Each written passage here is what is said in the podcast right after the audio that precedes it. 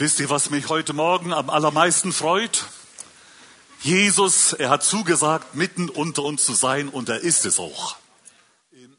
Ich wurde gebeten, mich ganz kurz vorzustellen. Das möchte ich mit ein paar Worten tun.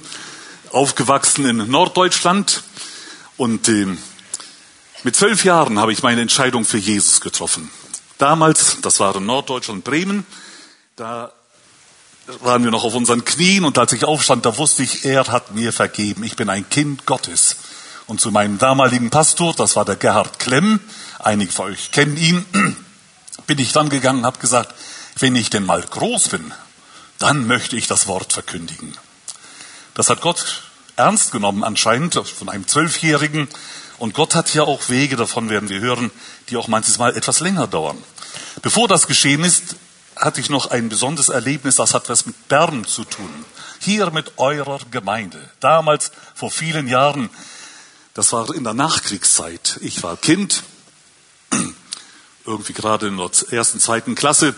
Jedenfalls ist das so gewesen, dass hier von Bern ein Prediger namens Edwin Kast. Kennt ihr den noch? Euer lieber alter Edwin Kast. Ist nach Bremen gefahren und hat etwas aufs Herz bekommen nach der Nachkriegszeit für Kinder, die in schwierigen Verhältnissen sind, die unterernährt sind und so weiter, eine Möglichkeit zu schaffen, in die Schweiz zu kommen für drei Monate. Und so kam er diese Tausenden von Kilometern, oder bis Bremen sind es gut tausend, äh, und hat in den verschiedenen Gemeinden Umschau gehalten. Und dann sah er eines Tages in irgendeinem Gottesdienst dort meinen Bruder und mich. Mein Bruder ist acht Jahre älter und ich. Und stellt euch vor, er entdeckte, dass da zwei Unterernährte sind. Ich war inzwischen in der Schweiz, man sieht es nicht mehr. Jedenfalls, das war der Anfang, wo ein Funke ins Herz hineingelegt wurde, auch für dieses Land, auch die Leute, die uns so freundlich aufgenommen hatten in Frütigen, da sind bis heute noch die allerherzlichsten Beziehungen. Ich ging dann zur Schule, habe auf einer großen Schiffswerft in Norddeutschland meine Ausbildung gehabt. Dann gab es eine Krise in meinem Leben. Nach zwölf Jahren, als zwölf Jahre bekehrt, da gab es eine Krise. Dann dachte ich, das fromme Elternhaus, ich war dankbar dafür, aber ich wollte in die große, weite Welt hinaus. Und dann öffnete sich die Möglichkeit nach Frütigen. Das war für mich damals die große, weite Welt, in eine Maschinenfabrik, die hatte mit Steinen zu tun, mit Kiesaufbereitungsanlagen und so weiter. Ich war der Techniker und habe auch meine Stelle dort gerne wahrgenommen. Etwas hören wir heute noch in der Predigt daraus von Steinen. Ich habe dann meine liebe Frau kennengelernt, die auch in unserer Mitte ist. Ich möchte sagen, wir haben vier Kinder, alle verheiratet. Wenn wir ein Familienfest haben, so wie Weihnachten, dann sind wir einundzwanzig Personen. Das kann auch nur Gott wirken. Mit siebenundzwanzig äh, Jahren, da bin ich zur Bibelschule nach Beröa, kam dann wieder, und dann war von hier, vom Berner Oberland, äh, der Ruf, doch in der Gemeinde Interlaken etwas anzufangen. Und so hatte ich da die, das Privileg gehabt, die Gemeinde Interlaken in dem Sinn auch mit aufzubauen. Dann kam der Ruf nach Thun, und so ist die Zeit vergangen. Ich bin eigentlich euer südlichster Nachbar, habe ich heute Morgen noch festgestellt, von der Gemeinde her. Bis nach Thun ist es nicht sehr weit. Ich meine, von der Gemeinde, das südlichste, ich denke, von der S P M aus gesehen, stimmt das so. Das war das. Ich habe für heute Morgen etwas auf dem Herzen, über das ich schon lange, abgesehen von heute Morgen, schon lange nicht mehr gepredigt habe. Es ist ein Gleichnis. Und mir ist etwas aufgefallen, dass Jesus, als er gepredigt hat, in Vollmacht hat das getan. Menschen haben seine Botschaft verstanden und sie haben gesagt, er redet ganz anders. Er spricht in Gleichnissen, wir verstehen es und er weiß, was er meint. Als Jesus anfing zu predigen, oder praktisch in jeder Predigt, die wir in der Bibel lesen, da finden wir irgendein Bild, auch manches Mal nur ein Wort als Bild, um das zu unterstreichen, oder auch Gleichnisse. Es gibt in Matthäus dreizehn gibt es ein ganzes Kapitel, das hat neun unterschiedliche Gleichnisse, wie Perlenketten aneinandergereiht. Gleichnis für Gleichnis. Die Jünger, die dazuhörten, Petrus und so weiter, die haben das Jesus abgeschaut. Als sie anfingen zu predigen, nachdem er sie ausgesandt hatte, da sehen wir das gleiche Verhaltensmuster. Auch sie haben in vielen, vielen Gleichnissen gesprochen. Und ich möchte heute Morgen drei Bibelstellen als Grundlage lesen, um dann im Laufe der Predigt wieder darauf zurückzukommen. Die erste Aussage, die ich lese, ist Matthäus dreizehn, Vers vierunddreißig und fünfunddreißig. Das alles redete Jesus in Gleichnissen zu dem Volk. Und ohne Gleichnisse redete er nichts zu ihnen, damit erfüllt würde, was gesagt ist durch den Propheten, der da spricht, Psalm achtundsiebzig, ich will meinen Mund auftun in Gleichnissen und will aussprechen, was verborgen ist von Anfang der Welt an. Also Jesus hatte in Gleichnissen gesprochen. Und ich nehme mir die Freiheit, heute Morgen über ein Gleichnis zu sprechen, das sonst im Kern wohl gut bekannt ist, aber wo ich meinte, da hat man sonst vielleicht noch wenig gehört, über die lebendigen Steine. Die lebendigen Steine, das ist ja ein paradoxes Wort. Ein Stein ist durch und durch tot. Die Meinung von diesem Bild, von diesem, von dieser Wortschöpfung, die durch den Heiligen Geist gewirkt wurde bei Petrus, bedeutet, wir sollen etwas sein in der Hand Gottes, bereit sein, in seine Hand zu kommen, in ihm zu bleiben und dass er uns setzen kann, so wie er will. Und dass wir dazu Ja sagen. Ein toter Stein kann das nicht. Der wird hingelegt, da bleibt er. Schluss. Wir haben freien Willen. Wir haben freie Entscheidungsmöglichkeit und Gott möchte, dass wir gebraucht werden können, dass er setzen kann, aber wir, er möchte, dass wir ein absolutes Ja haben und dass wir mit ihm rechnen und für ihn leben, lebendige Steine. So lese ich aus ersten Petrus, aus Kapitel zwei, von Vers vier. Kommt zu ihm, zu dem lebendigen Stein, da ist Jesus mit gemeint, dem lebendigen Stein, der von den Menschen verworfen ist, aber bei Gott ist er auserwählt und ist kostbar. Und auch ihr, als lebendige Steine, erbaut euch zum geistlichen Haus. Als ich heute Morgen hier hereinkam, war ich über dieses Foto, dieses Bild hinter mir sehr erfreut. Ich dachte, da hat auch der Heilige Geist mitgewirkt. Was ich als erstes gesehen habe, tote Steine. Viele tote Steine in irgendeiner Wüste, vielleicht in der Schweiz, vielleicht Israel, höchstwahrscheinlich in der Schweiz. Und da steht ein Kreuz. Da steht das Kreuz mit diesem strahlenden Licht. Das soll zu uns sprechen, auch heute Morgen. Ihr seid nicht tote Steine, sondern ihr seid lebendige Steine. Dann eine zweite Aussage, die auch später mal wieder dran kommt. ersten Korinther drei, Vers elf. Da heißt es, einen anderen Grund kann niemand legen, außer dem, der gelegt ist, welcher ist Jesus Christus. Also jetzt wird unser Blick etwas abgewandt von den Steinen, über die es hauptsächlich geht, aber die Steine, die sollen nicht so einfach rumliegen, sondern die sollen aufgebaut werden auf einem Grund oder Fundament. Und dieses Fundament, das sagt der Apostel ganz deutlich, dieses Fundament ist Jesus Christus. Das soll alles sinnbildlich zu verstehen sein, das ist das Fundament. Ich würde das nicht als Fundament nehmen. Das wackelt. Das ist unsicher. Aber das Fundament, um das es jetzt geht, das ist Jesus Christus. Er ist der absolute, der zuverlässigste Fels. Auch ein geistliches Bild.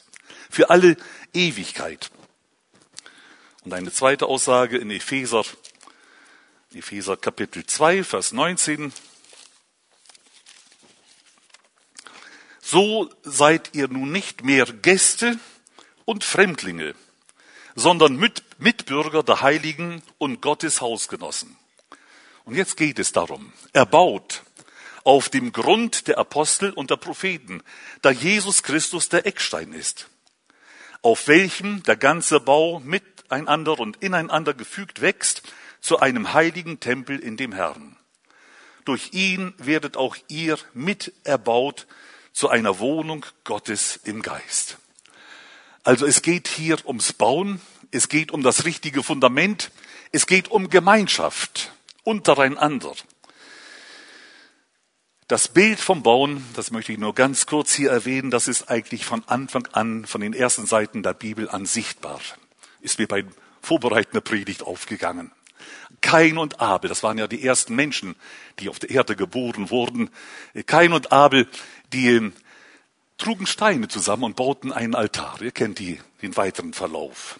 Es gab dann eine Explosion im, im Bauen. Die Menschen haben sich damit ausgekannt und haben den Turm zu Babel gebaut, Jahrhunderte später.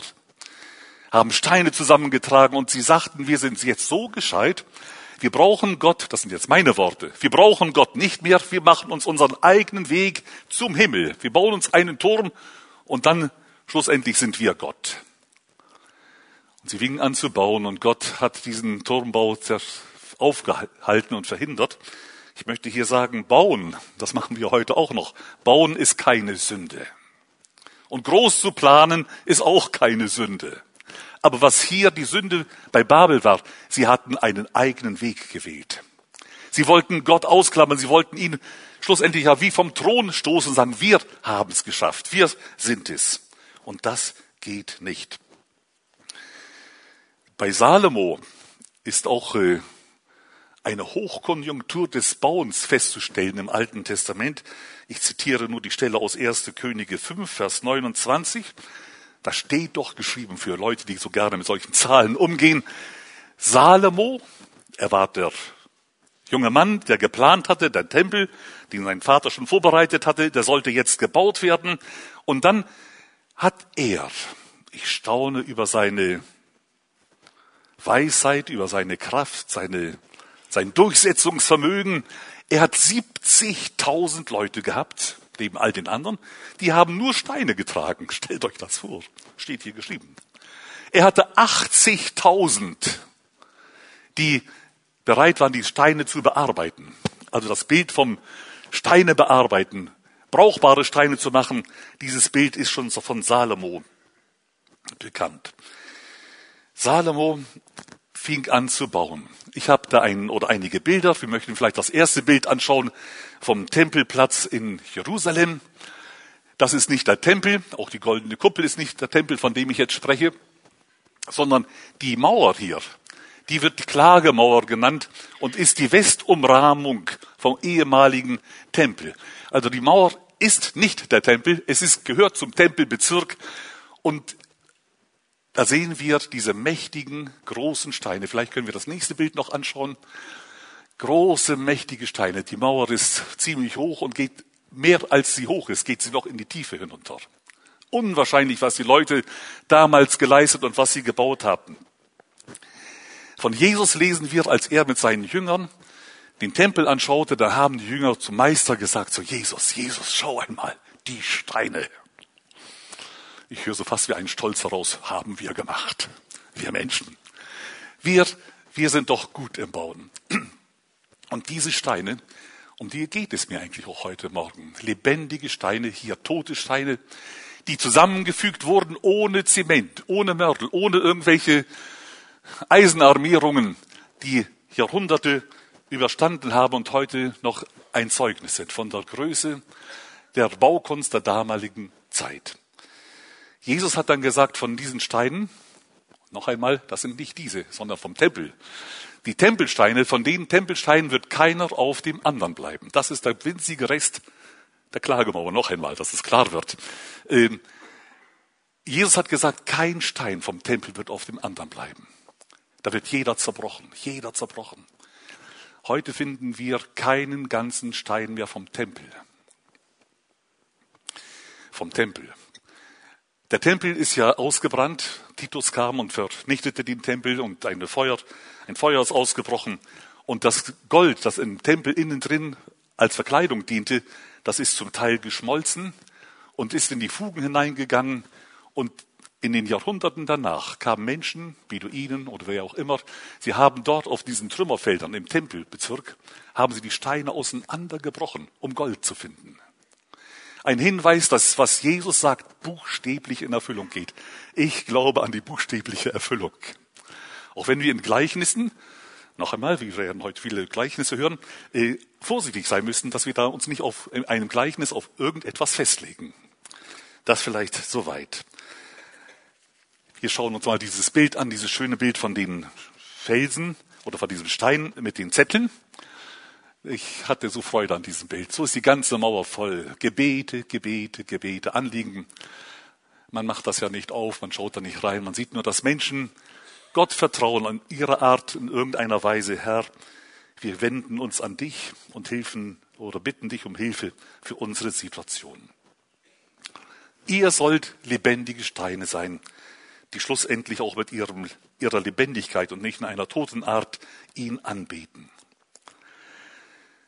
Ihr seid Steine, Gott ist der Baumeister, er ist der Herr, der das Sagen hat, der einen Plan hat und er ist das Fundament, haben wir schon angeschaut. Jesus spricht auch von einem Fundament in diesem Beispiel von Matthäus sieben, vom klugen und vom törichten Mann, der eine baut auf Sand, der andere, der kluge, der fehlt das richtige Fundament. Der baut auf einem Felsen. Als die Probe kam, mit diesem Platzregen, mit dem Sturm und was auch immer, da blieb das Haus auf dem Felsen stehen. Ein Gleichnis. Gott möchte, dass wir unser Lebenshaus, unsere ganze Hoffnung auf einen Felsen ausrichten. Und der Fels heißt Jesus Christus. Darf ich fragen, hast du dein Leben auf Jesus ausgerichtet? Oder auf irgendeinen anderen Gedankengang. Jesus ist der einzigste Fels, der Held. Ein Sprichwort, das mir vor Jahren entgegenkam von einem lieben Freund, der sagte, jeder Mensch hat nur so viel Halt, wie das hält, an dem er sich festhält. Also, ich halte mich jetzt hier an dieser schönen Kanzel fest. Ja, ja. Ich halte mich an dieser Kanzel fest und die hat keinen großen Halt. Die schwankt. Ich bin innerlich auch so ein bisschen am Schwanken, also das würde mir nichts nützen, mich jetzt daran festzuhalten. Jeder Mensch hat nur so viel Halt, wie das hält, an dem er sich festhält. Halte ich mich an dem Felsen, an Jesus Christus, dann bin ich sicher für Zeit und für Ewigkeit. Ich bin in seiner Hand. Es ist auch ganz entscheidend, wie du dein Leben ausrichtest. Dein Lebenshaus, baust du das auf Sand, auf irgendwelche vage Hoffnungen oder auf Jesus Christus? Da könnte man ein anderes Beispiel gebrauchen. Baust du auf Sand oder ins Wasser hinein ein Venedig, das bald untergehen wird? Oder baust du das auf einen Felsen? Ich würde sagen, der Felsen von New York ist auch nicht der idealste, aber der ist schon stärker. Jesus Christus ist wesentlich unvergleichlich, er ist der Fels, der mitfolgt. Der Mann Gottes, der Mose, singt am Ende seines Lebens, nachzulesen in fünften Mose Kapitel zweiunddreißig, ein Lied, das Lied des Mose. Übrigens, für Bibelkenner, dieses Lied des Mose, das wird auch in der, im Himmel gesungen, heißt es. Sie sangen das Lied des Mose und so weiter. Das hat sieben Strophen und in jeder Strophe, da wird Gott verglichen mit einem Fels. Unser Gott ist ein Fels. Er ist stark. Er ist vollkommen zuverlässig. Er wankt nicht und er zittert nicht. So lasst uns Menschen sein, die sich in die Hand Gottes begeben. Gott baut uns persönlich. Er hat uns persönlich errettet. Aber Gott hat eine Absicht. Wir sind lebendige Steine, du und ich. Alleine sind wir ein Stein, vielleicht sogar ein Stolperstein. Alleine irgendwie durchs Leben zu gehen, ist nicht die Absicht Gottes, sondern Gott möchte, dass wir zusammengefügt werden in einer Gemeinschaft. Sprich auch Gemeinde. Nach einer gewissen Ordnung. Eine Zusammensetzung in einer Gemeinde. So spricht Gott davon, dass das Haus Gottes die Gemeinde ist. Und das Haus Gottes, die Gemeinde, ist nicht irgend so eine, ein Gedankengebilde, sondern das Haus Gottes ist eine Realität und es ist sichtbar. Ich sage es deswegen so mit Nachdruck, eigentlich selbstverständlich. Aber es gibt Leute, die sagen, ja, ich gehöre zu keiner Gemeinde. Ich will auch keinen, ich bin enttäuscht, ich will gar keine Gemeinde äh, mich mehr anschließen. Ist ein Thema für sich. Aber sie sagen, ich gehöre zu der unsichtbaren Gemeinde. Das ist von der Bibel her gesehen absolut haltlos. Die Gemeinde ist sichtbar, der Tempel ist sichtbar. Petrus fragt an einer anderen Stelle, wisst ihr nicht, dass ihr, also ich alleine bin schon der Tempel Gottes, ein Stück davon, ein lebendiger Stein, aber erst in Gemeinschaft, so wie heute Morgen, sind wir der Tempel Gottes. Und Gott möchte sich durch die Gemeinde, auch durch mein und dein Leben natürlich, aber durch die Gemeinde möchte Gott sich verherrlichen. Und das, was Gott ausgesucht hat, was ihn am meisten interessiert, darf ich euch das verraten, was das ist? Ihr wisst es jetzt schon. Das ist die Gemeinde. Für wen ist Jesus Christus gestorben? Ich sag für mich, richtig. Für dich, richtig. Aber schlussendlich ist damit die Gemeinde gemeint. Was für Gedanken hatte Gott, ehe er die Menschen geschaffen hat? Es ist interessant, darüber nachzudenken. Die Bibel sagt, vor Grundlegung der Welt, als es das Universum noch nicht gab, da hatte Gott schon einen Plan, einen Gedanken, er hatte einen Bauplan, denn er, denn er ist der weise Baumeister. Und dieser Bauplan war, dass er eine Gemeinde haben will. Dieser Plan ist vor Grundlegung der Welt geschehen. Und so müssten wir die Gemeinde wert achten, schätzen und dankbar sein, dass wir in einer Gemeinde eingebunden sein dürfen und auch Segen empfangen können. Ich möchte jetzt im Gleichnis fortfahren. Wenn im Altertum ein Tempel gebaut wurde oder werden sollte, dann war das immer eine sehr komplizierte, eine sehr kostspielige und auch eine langzeitfristige Arbeit.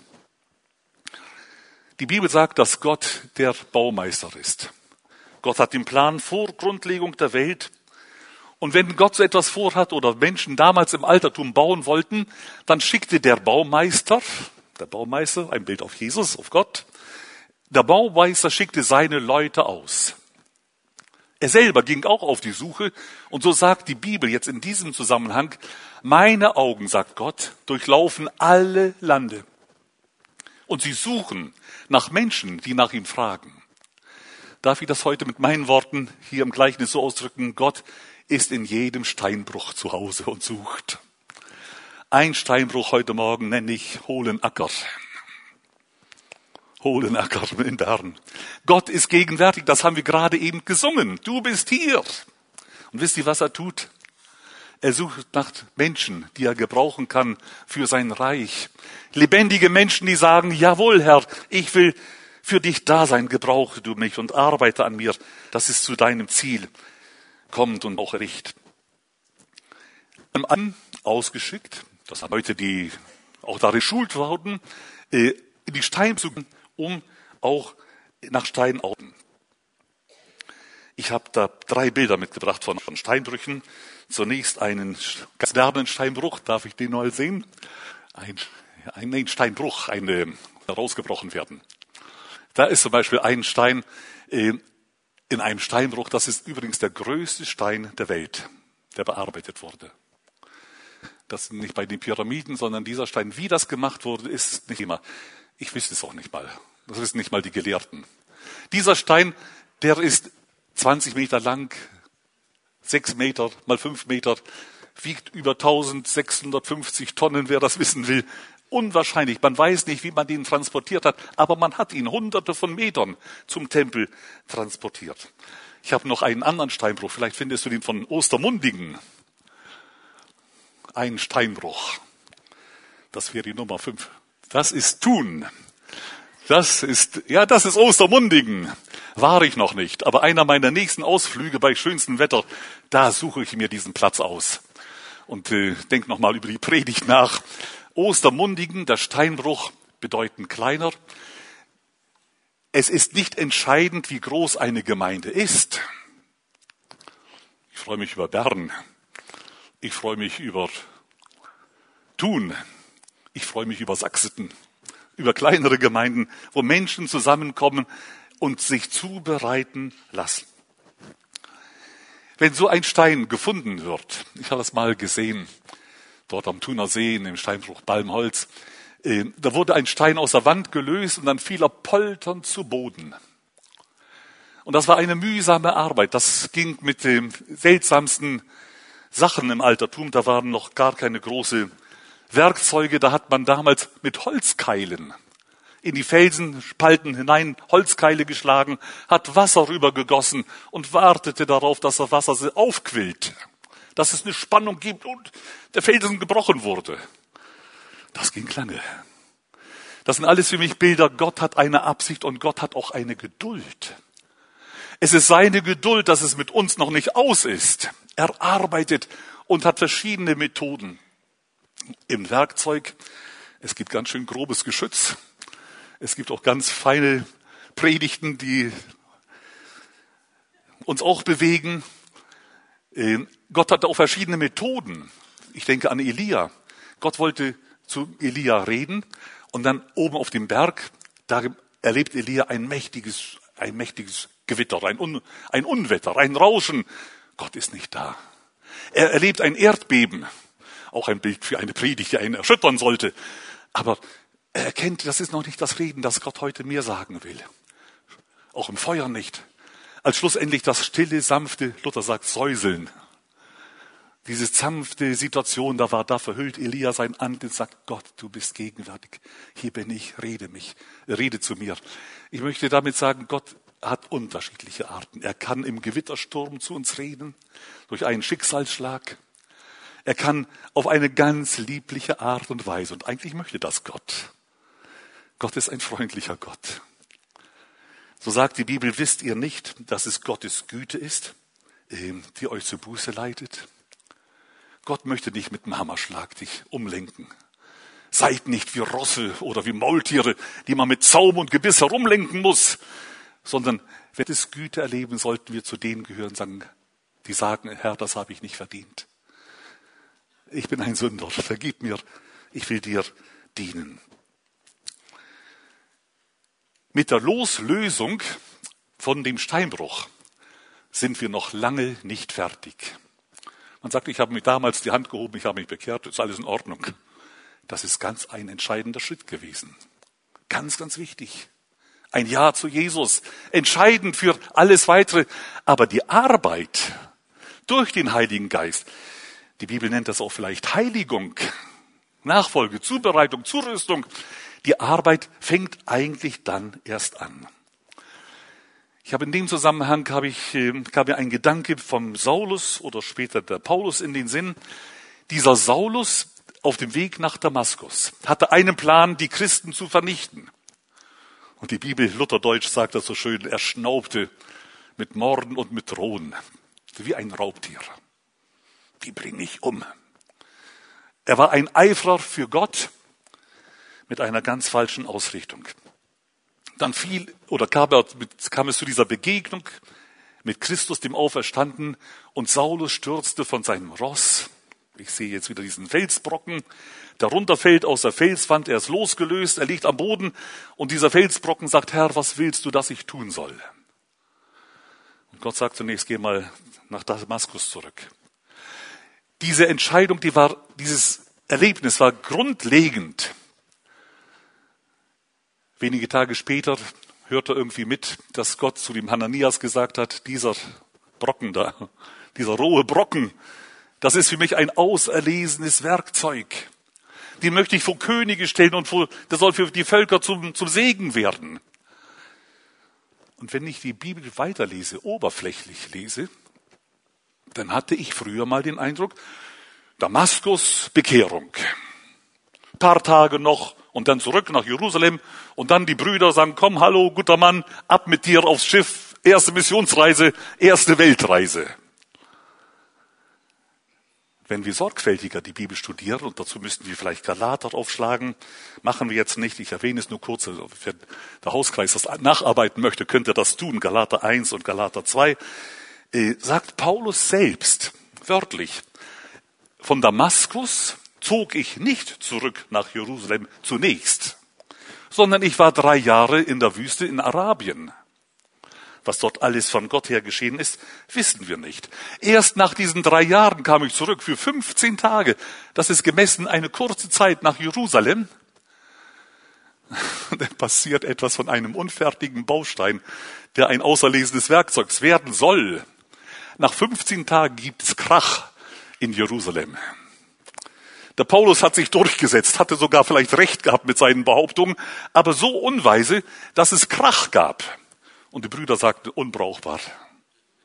Können wir nicht gebrauchen, diesen, diesen Saulus oder diesen Paulus.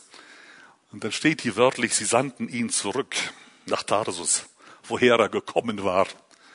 Und Kapitel neun, Apostelgeschichte neun, einunddreißig heißt es, ich finde, das ist humorvoll zu verstehen, so hatte die ganze Gemeinde Frieden. Also das auserwählte Rüstzeug, kaum ist er mit den anderen Brüdern in Jerusalem, Krach. Sie sandten ihn zurück, okay, wir haben wieder Frieden. Und jetzt kommt für mich eigentlich der Hammer. Galater zwei, Vers eins. Sagt Paulus selbst in seinen Lebensbeschreibung, erst nach vierzehn Jahren nach dieser Sache, da suchte ihn Barnabas auf. Und dieses Wort, er suchte ihn, hat für mich den Klang, er wusste nicht genau, wo er ist. Schon irgendwo dort in, Süd, in der Südtürkei, in Tarsus, aber er wusste nicht genau die Anschrift. Verschollen. Irgendwo dort muss er sein. Er suchte ihn und als er ihn fand, nahm er ihn mit. Und da war er immer noch nicht der große Paulus. Wenn wir die Apostelgeschichte lesen, dann lesen wir immer zuerst in den ersten Missionsreisen Barnabas und Paulus. Das ist ein feiner Hinweis. Barnabas hatte so das Führungszepter in der Hand und Paulus ist ihm nachgefolgt. Barnabas und Paulus, bis sich das mal änderte. Wir haben schon ein Bild gesehen, das muss jetzt nicht nochmal gezeigt werden, von diesen schweren, großen Brocken, zwanzig Meter lang. Gott möchte, dass wir zu Boden stürzen, ob groß oder klein, spielt keine Rolle. Gott wird mit jedem fertig. Aber vielleicht gibt es ja jemand, der sagt, ich bin so ein schwerer, harter Brocken für Gott und Gott kann mit mir nichts anfangen. Doch, doch, doch. Er wird auch mit dir fertig, im positiven Sinn. Gottes Wort, so heißt es, ist wie ein Hammer. Der Felsen zerschmeißt, sagt Luther, oder bearbeitet. Gottes Wort ist wie ein Schwert, das durchdringt und scheidet. Er ist ein weiser Baumeister und weiß ganz genau, was jeder Einzel von uns bedarf. Wenn ich euch so sehe, einige kenne ich vom Sehen. Wie es innerlich aussieht, weiß ich auch nicht. Ihr ja auch nicht bei mir. Aber Gott weiß es. Gott kennt uns durch und durch. Und Gott hat verschiedene Werkzeuge. Äh, Paulus sagt einmal, wer ist denn Apollos? Wer ist Paulus? Wie auch immer. Ist doch egal. Jeder hat seine Aufgabe und jeder ist in der Hand Gottes an einem anderen Ort. Da kommt mir ganz spontan so in den Sinn, einer der Bauleute ist heute in Belgien, euer Pastor, und predigt das Wort und tut seinen Dienst auch dort mit Hingabe. Gott ist ein Gott, der es gut meint. Ich habe hier noch einen Gedanken. Damals wurden die Steine, wenn sie polternd zu Boden gefallen waren, mussten sie ja weiter bearbeitet werden. Und da hatte man ein, ein Prinzip hatte man gemacht. Was hier ist, ist eine Schleifbahn. Steine wurden in die Erde so positioniert, dass sie so rausschauten, dass eine Schleifbahn da war. Und dann ist Folgendes passiert, dass, das geht ja nicht um die zwanzigmetrigen, die konnte man nicht bewegen. Aber die kleineren Steine von der Klagemauer, die wurden so geschliffen, dass man heute noch erkennen kann, die sind ohne Zement aneinander gestoßen und da kommst du mit einem Taschenmesser nicht dazwischen. Die wurden geschliffen. Und das war der Schleifprozess. Mit Menschenkraft, mit Mit der Hilfe vielleicht von starken Tieren wurden diese Steine hin und her gezogen. Das war ein mühseliger Prozess, der ging wochenlang. Aber heute kann man das Resultat sehen.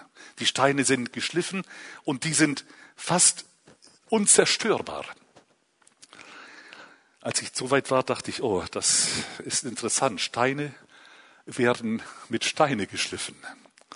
Und weil das ein geistliches Bild ist, da möchte ich dir sagen, wenn wir geschliffen werden, sei dankbar für Menschen, die dir quer liegen. Ich hoffe, ihr versteht das recht, was ich damit meine. Gott hat das zugelassen. Es ist nicht die Absicht, dass wir quer liegen. Aber wenn das so ist, Gott hat eine Absicht, dass Ecken und Kanten, die beim anderen und bei mir sind, dass die bereinigt werden.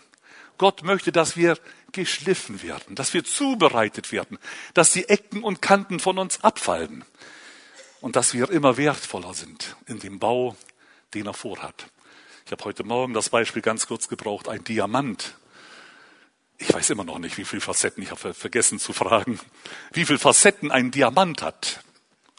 Je mehr er hat, desto wertvoller ist er. Also der Schleifprozess ist nicht zu unserer Vernichtung gedacht, da muss ich noch was wegklopfen bei dem. So ist nicht Gott, sondern Gott möchte, dass unsere Beziehung zu ihm noch herrlicher, noch wertvoller wird. Und wer sich absondert, wir sind ja lebendige Steine, dieser Stein kann es nicht, es sei denn, ich helfe ihm. Aber der kann sagen, das gefällt mir hier nicht. Der hat mir das und das gesagt, oh, da gehe ich nie wieder hin. Ähm, wer sich absondert aus diesem Schleifprozess, der sondert sich von dem Prozess, den Gott eingeleitet hat, ab.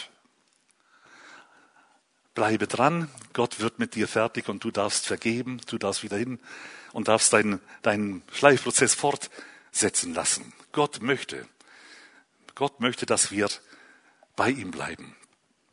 In der Bibel haben wir diese Stelle von einem Demas, von dem wir sonst nicht mehr viel wissen, aber Demas war ein Jünger, anscheinend im Schleifprozess. Und Demas sagte, ich habe genug. Demas hat die Welt lieb gewonnen und ist gegangen. Wir wissen nicht, was aus ihm geworden ist. Ich hoffe, er kam zurecht. Aber äh, er hatte, von ihm, das steht nicht. Ich bin überzeugt, dass die Gnade Gottes einem jeden nachgeht, der irgendwie den Weg, diesen Prozess der Zubereitung verlässt. In der Ostergeschichte lesen wir von Thomas. Von Thomas. Da hörten wir die Geschichte, Thomas war am Osterabend, war er nicht dabei. Den Grund kennen wir nicht, aber ihm passte was nicht. Er hat Gott auch nicht verstanden. Warum lässt Gott das zu, das mit der Kreuzigung? Er war nicht dabei, aber Jesus ist ihm nachgegangen. Halleluja. Nach acht Tagen war Thomas wieder dabei. Und die herrlichste Begegnung, die Thomas jemals hatte, war die, dass Jesus sagte, schau meine Seite, sieh meine Hände. Und Thomas, das hat kein anderer Jünger vor ihm gesagt, er sagte, mein Herr und mein Gott. Er erkannte, das ist nicht ein Mensch, das ist Jesus Christus, das ist Gottes Sohn. Also, vielleicht diesen Gedanken, da war mir wichtig, dass er hier gesagt wird, sondere dich nicht ab, sondern hab die Gemeinde lieb. Man sucht sich ja die Steine auch nicht aus, gell? Brüder und Schwestern, die sucht man sich nicht aus, die hat man. Und weil man sich hat, sollen wir uns lieb haben. Einverstanden? Bleibe dabei, Gott will dich zubereiten, auch den anderen. Und jeder wird anders zubereitet. Der eine so, der andere ganz, ganz anders. Es ist Petrus, der den, mit dem Johannes da zusammen ist und nach dieser Begegnung, äh, da fragt doch der eine Jünger, Herr, was wird mit dem? Was wird mit dem? Würde mich doch interessieren. Ist das möglich, dass aus dem nochmal was wird? Das war so die innere Frage. Und Jesus muss ihn korrigieren und sagen, du, das geht dich gar nichts an, was mit dem passiert. Sehe du zu, dass du den Weg mit Jesus gehst. Wenn wir das heute Morgen beherzigen, dann brauchte ich gar nicht mehr weiter predigen. Herr, arbeite weiter. Rede du und arbeite weiter an mir. Auch die Frage, Herr, warum machst du es bei dem anderen so schön, alles gleichmäßig im Leben und bei mir so schwierig? Warum machst du das so? Da gibt es eine wahre Geschichte, die sich in am Kölner Dom ereignet hat. Da wurden Steine ausgewechselt, unten war die Steinmetze und die haben die Steine rausgenommen, bearbeitet und wieder eingepasst oben. Und da war ein, ein Tourist, das ist vom Wilhelm Busch, ist das irgendwo aufgeschrieben. Dieser Tourist fragte den Steinmetzen, der verstand das nicht, weil da bei dem so was Komisches bearbeitet wurde, warum machst du das bei dem Stein so? Und der Steinmetz soll gesagt haben, der hat nicht viel gesprochen, der war faul, wortkarg. Der sagte, der soll oben hineinpassen. Predigt Ende. Warum machst du das bei mir so? eine Antwort von Gottes Seite. Der soll oben hineinpassen. Ich möchte äh, mit dieser Predigt zu einem etwas zweiten Teil kommen, zu diesen Ta- Steinen noch einmal. Ich möchte sagen, jeder Stein, den wir normalerweise kennen, das ist jetzt ein Holztütschel. Jeder Stein hat normalerweise sechs Seiten. Und ich möchte ganz kurz etwas über diese verschiedenen sechs Seiten sagen. Darüber kann man auch als Hauskreis sprechen. Ihr seid lebendige Steine. Ihr seid nicht so ein Tütschel. Ihr seid lebendige Steine. Lasst euch zubereiten. Lasst euch einfügen und seid willig, in der Hand Gottes zu sein. Die erste Seite, die ich ansprechen möchte, ich nenne sie die Unterseite, diese hier. Die Unterseite. Wenn das das Fundament ist, dann ist die Unterseite das Entscheidendste für alles Weitere. Dass wir auf dem Fundament Jesus Christus ruhen. Dass wir voller Glauben an ihm und an, an seinem Wort hangen. Dass wir nicht Zweifel haben. Jeder Zweifel ist wie eine Meereswoge, sagt Jakobus. Und darauf kann man nicht bauen, auf einer Meereswoge. Der Zweifler, der hat es noch nicht verstanden. Nur der anfängt zu glauben, der Jesus ähnlicher werden möchte und ähnlicher wird, der kann eigentlich zu einem auserlesenen, wertvollen Stein werden im Reich Gottes, auf den Verlass ist. Denn er ruht auf Christus, nicht in seiner eigenen Meinung, nicht auf seinem Verstand, sondern er ruht auf Christus. Und wenn das geschehen ist, dann kann weitergebaut werden. Das größte und das vornehmste Gebot hat damit zu tun. Wie lautet das Gebot? Du sollst Gott, deinen Herrn, lieben, von ganzem Herzen, von ganzer Seele, mit ganzem Verstand, mit allen deinen Kräften. Sollst du auf dieses Fundament ruhen können, ausgerichtet sein. Das ist Grundvoraussetzung für alles Weitere, was jetzt kommt. Vielleicht als Erinnerung, früher hatte man noch dieses Lied gesungen, einen schönen Pfingstjubel, äh, auf dem Lamm ruht meine Seele. Vielleicht kennen die einigen das noch. Ich habe es immer gerne gesungen. Auf dem Lamm, da ruht meine Seele. Das ist das gemeint. Betet voll Bewunderung an. Alle, alle meine Sünden hat der Herr hinweggetan. Oh, herrlich. Auf dem Lamm ruht meine Seele. Hat doch damals ein Prediger gesagt. Das werde ich nicht vergessen. Ich fand das im ersten Moment fast lästerlich, aber er hat es positiv gemeint und das ist mir tief eingefahren. Wir sollen nicht, oder man soll nicht von uns sagen können, auf dem Lamm, auf dem Lamm, da zappelt unsere Seele. Sollte Gott gesagt haben und, und so weiter. Warum, Herr, und das und jenes? Ich darf ruhen auf dem Lamm. Haben wir das fest im Gedächtnis? Auf dem Lamm. Das zweite von dem größten Gebot, du sollst Gott lieben, das andere ist ihm gleich. Und ich nenne das die zwei Außenseiten. Du sollst deine Nächsten, das sind jetzt die beiden Nächsten, die sollst du lieben wie dich selbst. Also so wie ich Gott liebe, ruhend auf dem Fundament, soll ich den Nächsten lieben von ganzem Herzen. Ihm beistehen, da sein. Ich wünsche euch allen einen gesegneten Hauskreis. Das hat damit was zu tun. Das ist, das ist der Anfang eines Hauskreises. Wir sollten nicht mit eigenen Ecken und Kanten da sein und sagen, ja, ich bin wichtiger oder ich, ich sehe das anders und so weiter. Wenn das so ist, dann darf man daran arbeiten. Aber es sollte schlussendlich in Liebe so sein, dass wir, wie die Steine, die wir das erste Mal gesehen haben, zueinander passen. Das sind die Außenseiten.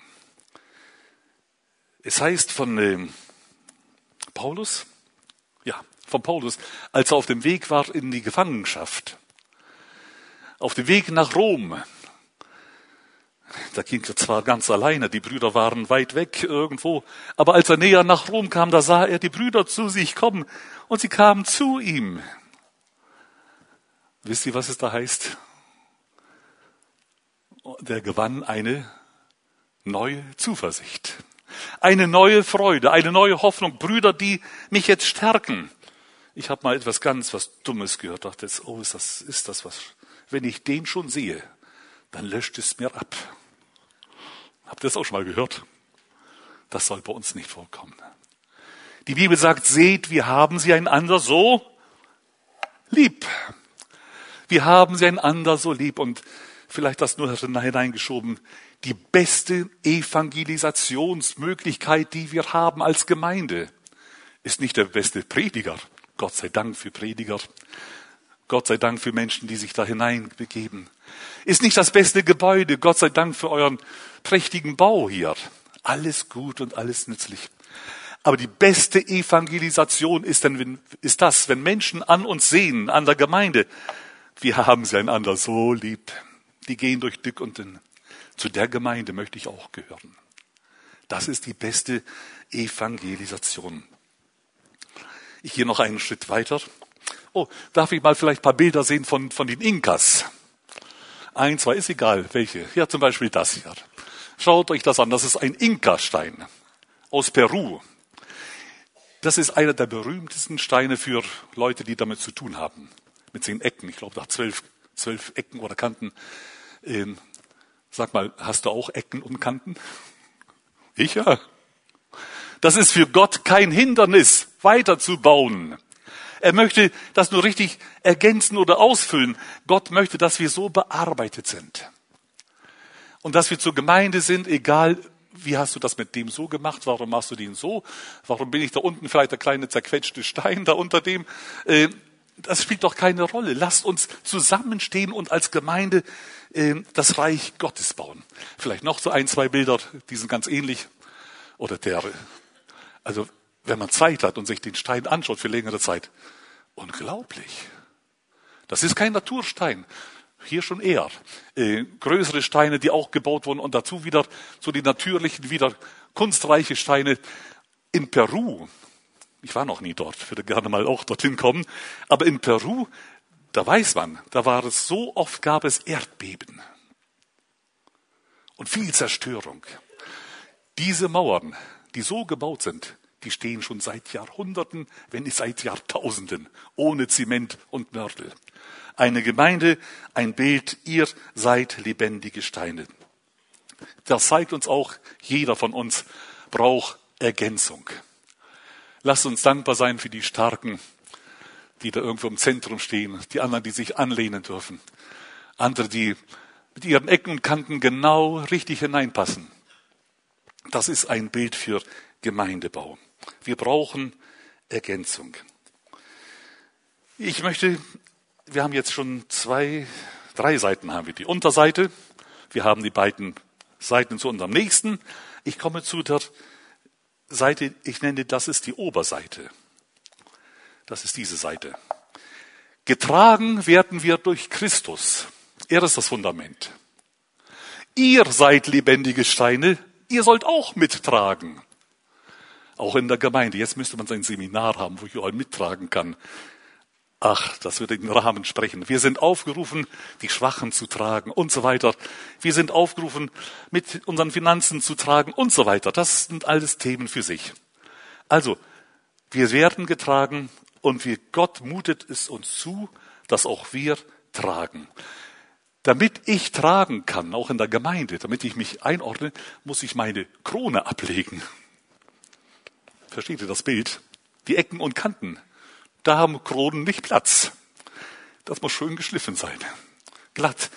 Bereit sein, auch Lasten auf sich zu nehmen. Bereit sein, mit dem Bruder die zweite Meile zu gehen. Ich möchte euch mal hier was ganz Kurzes demonstrieren. Wird so gebaut. Und so weiter. Wird so gebaut? Nein. Wenn, wer so baut, das, das, ist, das ist wackelig, das ist hinfällig. Gebaut wird auf dem Fundament, gebaut wird mit Nachbarsteinen und dann geschieht in der Baukunst, das ist selbstverständlich, einer trage des anderen Last. Wenn das geschieht, so werdet ihr das Gesetz Christi erfüllen. Du trägst nicht alleine die ganze Last, auch nicht der Pastor. Sollte das tun müssen, geht ja gar nicht. Der Arme, der bricht zusammen. Wir sind dazu berufen, einander die Lasten abzunehmen und einander die Lasten zu tragen. Geteilte Last, so sagt man, das ist halbe Last. Dass wir tragen sollen, das sieht man schon im Alten Testament. Die Priester, die trugen auf ihren Schultern, da trugen sie die Namen Israels. ich stehe ein für die Gemeinde. Die Priester und die Leviten trugen die Bundeslade. Der Hohepriester trug auf seinem Herzen so ein Brustschild mit wunderschönen Edelsteinen. Das sind die Namen Gottes, und er trug sie nicht nur als Schmuck, sondern das war für ihn ein, das größte Gebetsanliegen. Wir sollen mittragen in der Gemeinde. Wir sollten uns freuen an unseren Brüdern und Schwestern. Ich sage es noch einmal, weil wir uns haben, sollten wir uns lieb haben und mittragen, auch hier in Bern. Und ich weiß, ihr tut das ja auch. Eine Geschichte, die ich ganz kurz hier einfügen möchte. Ein sechs- oder siebenjähriger Bub trägt seinen kleinen Bruder mit zwei oder drei Jahren, so ungefähr. Trägt ihn dort im Treppenhaus, und äh, die Nachbarin sieht das und sagt, oh, du hast aber eine schwere Last. Und dieser Kleine, der muss so ganz pfiffiger gewesen sein, der sagt, nein, das ist keine schwere Last, das ist mein Bruder. Welch eine Gesinnung. Ich würde sagen, trage du deinen Bruder, trage du deine Schwester. Bringt euch gegenseitig zum Ziel. Ich werde allmählich doch zum Schluss kommen. Das ist schon fast fertig. Noch nicht ganz. Es gibt noch zwei Seiten.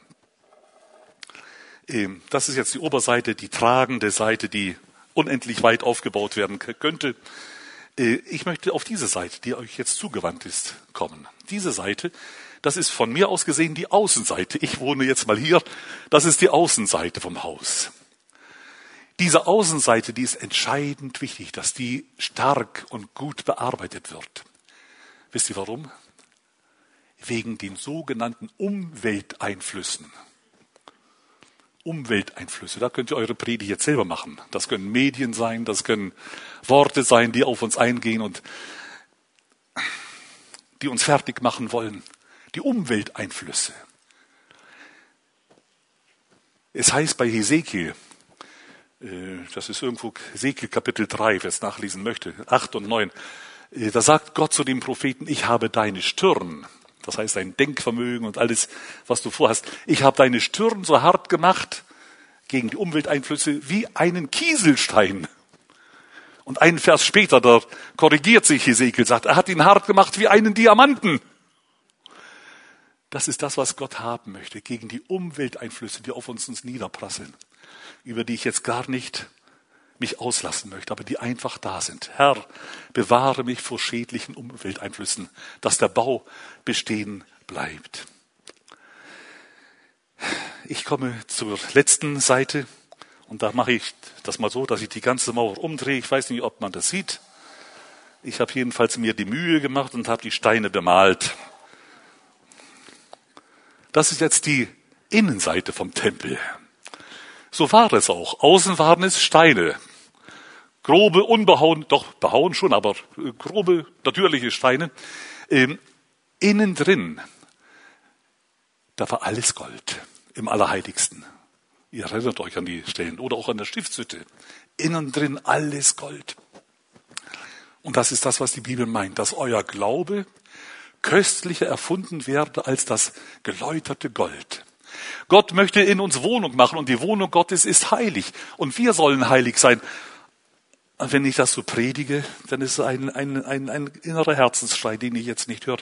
Herr, lass mich doch so sein. Lass mich doch dieses, dieses Innere, diese Wohnung für dich so geschmückt haben, dass du eingeladen bist und dass du dich wohlfühlst und dass nicht irgendetwas Hässliches da in mir ist, sondern dass wirklich diese Schönheit Gottes innen drin strahlen könnte. Ist es nicht auch euer Wunsch? Und Gott, der weise Baumeister, ist an der Arbeit. Halte still und lass es geschehen. Er baut euch zum geistlichen Hause und zur geistlichen Priesterschaft. Vielleicht kann man an verschiedenen anderen Orten wie Hauskreise darüber noch weiter sprechen. Es gibt noch so viel. Ich möchte zu der letzten Bibelstelle kommen. Die steht in erster Könige sechs, Vers sieben. Und weil sie in manchen Übersetzungen ein bisschen anders heißt, möchte ich sie hier doch mal lesen. erster Könige sechs,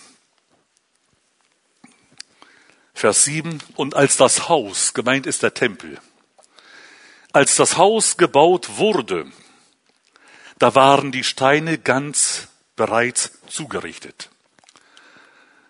Wo werden Steine zugerichtet? Im Steinbruch, vielleicht auch unterwegs, geschliffen. Beim Haus Gottes, wenn der zusammengefügt wird, noch sind wir in diesem Sinn heute Morgen schon zusammengefügt, aber geistlich, was ich anziele, ist die Entrückung. Wenn das Haus Gottes einmal fertig sein wird, dann heißt es hier weiter, wenn das alles zusammengefügt wird einmal, dann wird man an diesem Tag keinen Hammer mehr, auch kein Beil, noch irgendein eisernes Werkzeug beim Bauen hören. Also das bedeutet für mich, und das ist jetzt ein, ein Appell an dich und an mich, die Zubereitung geschieht nicht im Himmel. Dann ist es zu spät. Die Zubereitung geschieht im Steinbruch Hohlenacker oder im Hauskreis oder in Thun oder in irgendeinem kleineren Dorf, wo Menschen zusammenkommen, bin ich mitten unter ihnen. Diese Zubereitung, Gott hat einen Terminkalender und der Tag wird kommen, wo wir aus allen Gemeinden, die Bibel sagt in einem Augenblick, da werden die lebendigen Steine zusammengefügt und dann wird die Wohnung Gottes wird dann perfekt sein. Und ich möchte schließen mit diesem Wunsch, lasst uns doch jetzt schon, heute, morgen, solange wir leben, Gott möge schenken noch viele Jahre, nicht nur siebzehn wie bei Paulus da, sondern viele Jahre. Lasst uns Menschen sein, die sich immer wieder zubereiten lassen. Die sagen, Herr, dein Wille geschehe. Lass mich ein lebendiger Stein sein, den du gebrauchen kannst, den du gesetzt hast in irgendeine Situation hinein, in irgendeiner Form von diesen Bildern, von den Steinen. Aber lass mich nützlich sein im Reiche Gottes. Ist das auch euer Wunsch? Lasst uns aufstehen miteinander. Ich möchte beten. Und dass dann die Lobpreisgruppe nach vorne kommt und dann auch den Abschluss dann macht. Herr, ich sage dir Dank für das Bild aus deinem Wort. Ihr seid lebendige Steine. Und du bist der absolute Eckstein. Du bist unser Maßstab. Nach dir, Herr, da möchten wir uns ausrichten. Nach links und nach rechts und auch wachsen in die Höhe. All das, was du vorhast. Herr, und ich sage dir Dank, was du an dieser Gemeinde schon alles getan hast. Danke für diesen Steinbruch. Danke für die Gemeinde, für die Behausung Gottes im Geist. Danke für Brüder und Schwestern, dass wir einander wertschätzen dürfen. Und so möchte ich dich bitten, baue du weiter an uns, gebrauche du uns, Herr. Herr, ich möchte bitten, auch wenn ich das alles so sage, dann ist das ja nicht so, dass ich das wirklich begriffen und begriffen schon, aber festhalte, sondern hilf du mir, dass ich dem entspreche. Nicht anderen predige, sondern wirklich ein Mensch bin, der den Wunsch hat, dir immer ähnlicher zu werden. Herr, segne du deine Gemeinde, segne du dein Volk und ich danke dir, dass du auch jetzt an der Arbeit bist. Amen.